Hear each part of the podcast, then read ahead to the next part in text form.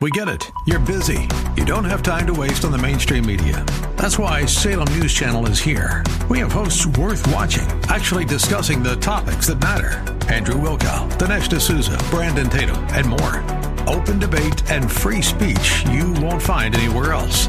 We're not like the other guys. We're Salem News Channel. Watch anytime on any screen for free 24 7 at snc.tv and on Local Now, Channel 525.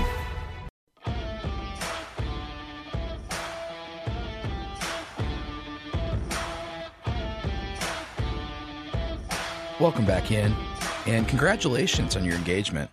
The first thing you need to do is find a venue. So I'm going to send you to the Legacy on Possum Run. Go to thelegacyonpossumrun.com. When you get there, you'll see the three beautifully unique spaces that comprise the venue. You can check pricing, it's all there for you.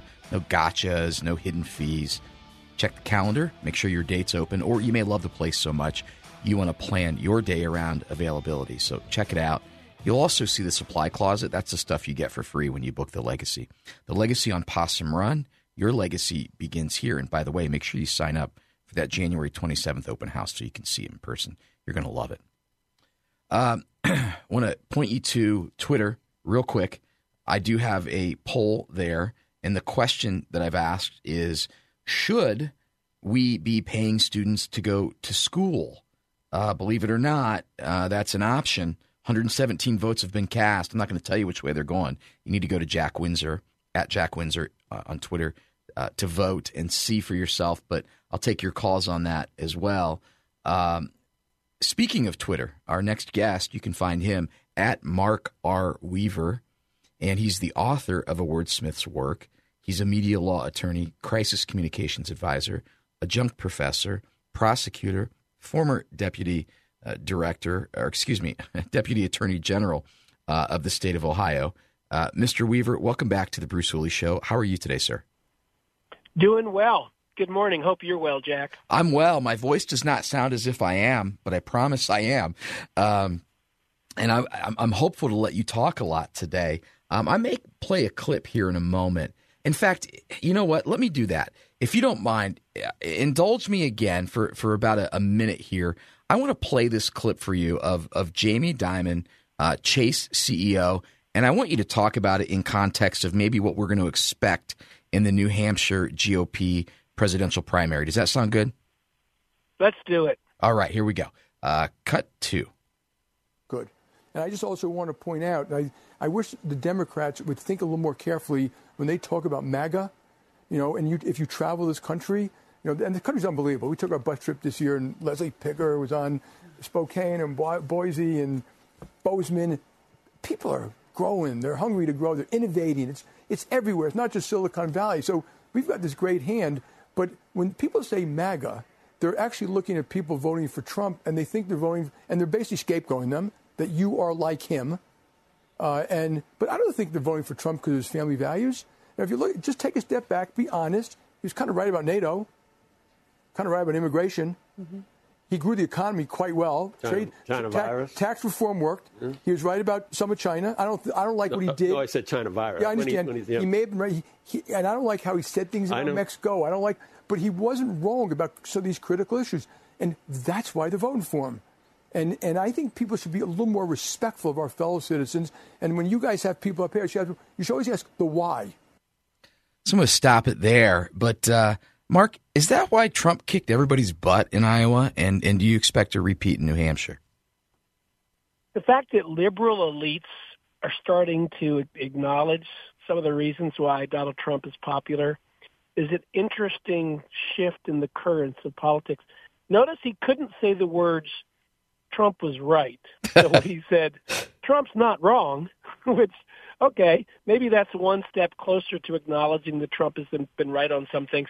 There was also a New York Times columnist this week who starts out by saying he hates Donald Trump and that he's going to vote against him and that he's going to work very hard to not have him be elected. But he went on to say to his fellow liberals, uh, listen, we have to acknowledge that Donald Trump got a lot of things right, and there are a lot of people who want someone with his policies back in the White House. And the fact that people on the left are starting to say publicly what they've certainly been saying to each other privately shows how the political landscape has changed just in the last year. So I'm going to ask this question, and then and then I want to get your prediction on New Hampshire because I think Nikki Haley is poised to do well there if everything that we read and hear is accurate.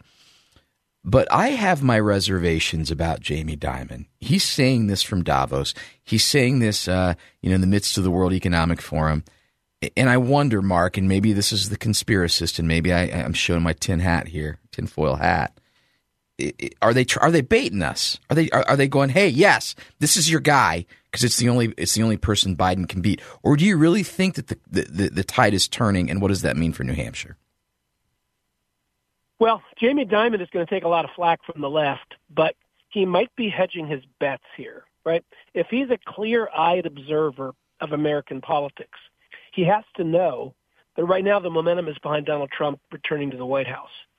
And if you're a big corporate exec and you want to have a friend in the White House, maybe you hedge your bet a little bit and, mm. and give yourself the ability to go into the Oval Office next year and say, President Trump, back in 2024 in January, I went to Davos and started telling people that you weren't wrong. Mm. And that might be enough to get him an audience with the president. So I think it's more likely to be that than it is a bait of us. Okay. Because – most of the folks who go to Davos don't think the rest of us are smart enough, you know, to be baited. That's right. Uh, there's there's a disdain for most Americans in, in flyover country like Ohio, and so I wouldn't be, even though uh, Dimon was from a company that was from Ohio, he I doubt that he's baiting us. I think it's more likely he's hedging his bets. That's a uh, very astute observation. Um, what do you expect uh, next week? It looks like uh, we're next Tuesday. New Hampshire. Right now, Trump is at 46.3, Nikki Haley 33.5. Chris Christie, uh, who's at a uh, all-you-can-eat buffet near you but will not be in New Hampshire, is at 12%. Um, how do you think that's going to shake out? I think so much political coverage is focusing on the second place position, and that it completely ignores the fact that Donald Trump is going to win, going to win that primary. Yep. If he doesn't, now that's a story. It's it's not enough to defeat him, right? Because he'll go on to win in South Carolina. Uh, but I think he's likely to win. I think the more interesting New Hampshire story is that uh, Joe Biden won't be on the ballot, mm. and his Democratic opponent Dean Phillips will be. And uh, Biden is quietly trying to get his supporters to write his name in. But check the reason why he's not on the ballot. He purposely won't get on the ballot because it's too white a state. There aren't enough black voters. So he is waiting to go to South Carolina, which has a higher percentage of black voters, but he still wants people to write him in. So what I'll be looking at is less about the Republican side and how many votes Dean Phillips, the liberal Democrat, gets in the race against uh, Joe Biden next week. Yeah, that's something that we'll break down when we have you on next week, Mark, and see how that plays out. Um, speaking of votes, some people think that who Donald Trump chooses as his vice presidential candidate uh, will will make a hill of beans. So, uh, Nikki Haley, Vivek Ramaswamy, Ron DeSantis, Chris Christie. Do you think it matters? And if it does matter, who do you think his best pick is? It matters at the margins, right? First, do no harm. Everybody says that. You don't want to hurt yourself. And then you want to help yourself a little. Let's break down the names you just said. DeSantis can't be DeSantis. They're both from Florida. Florida would would waive its electoral votes if both the president and the vice president are from the same state. That's right in the Constitution. Can't be DeSantis. Okay. Not going to be Chris Christie because Trump hates him and Christie wouldn't take it. Vivek would take it, but Vivek brings to the table the same qualities that Trump has, which is the attack dog dog qualities. Of the ones you mentioned, Nikki Haley has the best chance. Do you think about uh, 30 seconds here? Do you think Trump would bring himself to do that? And do you think that she would be able to garner maybe some of the suburban women that, that might be Trump's bugaboo and uh, some of the college educated Republicans? If he does it, that's exactly why he would do it. Because a lot of the folks you just mentioned look at her and like her. So she'd have to, you know, she'd have to eat a little crow. He'd have to eat a little crow. But if it meant a winning ticket, I think he wants to win. I think uh, about 75 to 80 million Americans want him to win. And uh, yeah. if if this headwind keeps, uh, I think he's going to win and he's going to win big. But I expect an October surprise. and uh, we'll try to predict that later on down the line. He's Mark R. Weaver. He is author of a wordsmith's work.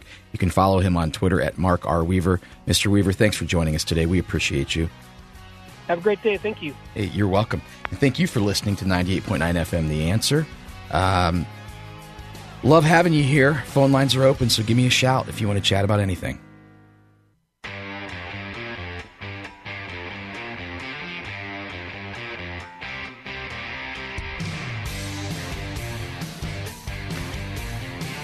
caught napping there. I was uh, looking at my social media feed here, and uh, I posted this story, which we'll unpack in the second hour. New bill would pay Ohio students to go to school. My question is should we be paying kids to go to school? You, you heard that correctly. Lawmakers at the State House are, con- are considering uh, two pilot programs that would pay kids to go to school. 844-825-5989 is the number to call if you want to talk about that. Uh, you can go to Twitter at Jack Windsor. Right now, uh, 125 votes already. It's 95 to 5, essentially. Uh, no, we do not want to pay. But we'll talk about that story and the specifics of it. But I would be um, silly, foolish, if I didn't share with you what I had shared with me yesterday. We've been talking almost this full first hour about Donald J. Trump, about his victory in Iowa, about the fact that he's going to win in New Hampshire, the fact that he's going to win the Republican primary. And now all of a sudden, uh, the political tide seems to have turned, uh, even on the left. We just listened to, for a second time, Chase CEO uh, Jamie Dimon talking about how Trump didn't get it wrong with NATO and immigration and tax reform.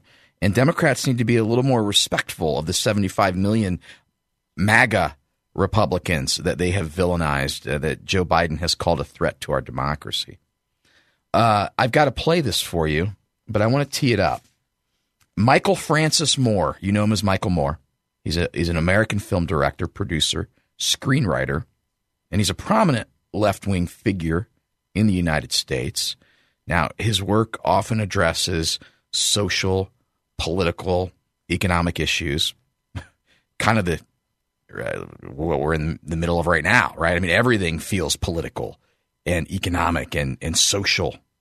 Um, Bowling for Columbine is one of his most uh, powerful works. Fahrenheit 9/11 was the highest grossing documentary at the box office, and uh, Michael Moore is uh, on stage in a video it's it's four minutes long, so I want to I want to caution you. You're about to hear is going to be long, and um, we had to bleep out some words because it's Michael Moore. he uses colorful language, uh, which, by the way, I do too, just not on air. Uh, but we had to to bleep that out, and, and I want to get your reaction to this, but uh, I'm just going to go right to it. Let you listen to it. This is Michael Moore talking about uh, Trump his views on Trump and why he thinks people like Trump. So we're going to go to cut three. Here's Michael Moore. Michigan That are planning to vote for Trump. And um, they're not, they don't necessarily like him that much. And they don't necessarily agree with him. They're not racist and rednecks, and they're actually pretty decent people. And so I wanted to sort of, after talking to a number of them, I wanted to sort of, I wanted to write this. And Donald Trump came to the Detroit Economic Club and stood there in front of the Ford Motor executives and said, if you close these factories as you're planning to do in Detroit and build them in Mexico, I'm going to put a 35% tariff on those cars when you send them back, and nobody's going to buy them. It was an amazing thing to see. No politician, Republican or Democrat, had ever said anything like that to these executives. And it was music to the ears of people in Michigan and Ohio and Pennsylvania and Wisconsin, the Brexit states. You live here in Ohio, you know what I'm talking about. Whether Trump means it or not is kind of irrelevant because he's saying the things to people who are hurting. And it's why every beaten down, nameless, forgotten working stiff who used to be part of what was called the middle class loves Trump. He is the human Molotov cocktail that they've been waiting for. The human hand grenade that they can legally throw into the system that stole their lives from them. And on November 8th, Election Day, although they lost their jobs, although they've been foreclosed on by the bank, next came the divorce, and now the wife and kids are gone. The car's been repoed. They haven't had a real vacation in years. They're stuck with the Obamacare bronze plan where you can't even get a Percocet. They've essentially lost everything they had except one thing. The one thing that doesn't cost them a cent and is guaranteed to them by the American Constitution the right to vote. They might be penniless, they might be homeless, they might be over and up. It doesn't matter because it's equalized on that day. A millionaire has the same number of votes as the person without a job. One. And there's more of the former middle class than there are in the millionaire class. So on November 8th, the dispossessed will walk into the voting booth, be handed a ballot, close the curtain, and take that lever or felt pen or touchscreen and put a big X in the box by the name of the man who has threatened to upend and overturn the very system that has ruined their lives. Donald J. Trump. They see that the elites who ruined their lives hate Trump. Corporate America hates Trump.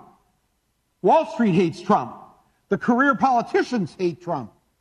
The media hates Trump after they loved him and created him and now hate him. Thank you, media. The enemy of my enemy is who I'm voting for on November 8th. Yes, on November 8th, you, Joe Blow, Steve Blow, Bob Blow, Billy Blow, Billy Bob Blow, all the blows get to go and blow up the whole system because it's your right. Trump's election is going to be the biggest you ever recorded in human history. And it will feel good. Wow. Michael Moore from a stage in Ohio calling Donald Trump the human Molotov cocktail, the human hand grenade that every middle class American wants to throw at elites, corporate America, career politicians, the crooked press. And he said it's going to be the biggest, you know what, in American history. I was floored when I heard that. Now, even a blind nut finds a squirrel once in a while. And the lesson that we learned from Jamie Dimon, billionaire, business executive, banker, CEO of JP Morgan Chase, is to ask why. Why is Michael Moore making these comments? Now, he's from, I believe, Flint, Michigan. And I know people in Michigan love Donald J. Trump. Is he seeing the light? Or is he feeling the heat? Or does he have another documentary coming out soon? And uh, he wants the middle American people to be harnessed in their power in support of what he's about to do. I don't know. But it's bizarro, isn't it? What do you think it is? Did you ever think you'd hear Michael Moore saying, I'm going to put a big fat X beside the name Donald J. Trump in the voting booth? I didn't. I didn't see that one coming. Maybe you did. Hey, uh, Adam Hewitt's going to weigh in on that and more. Hour number two on the other side of this break. So stay tuned. 98.9 FM, The Answer.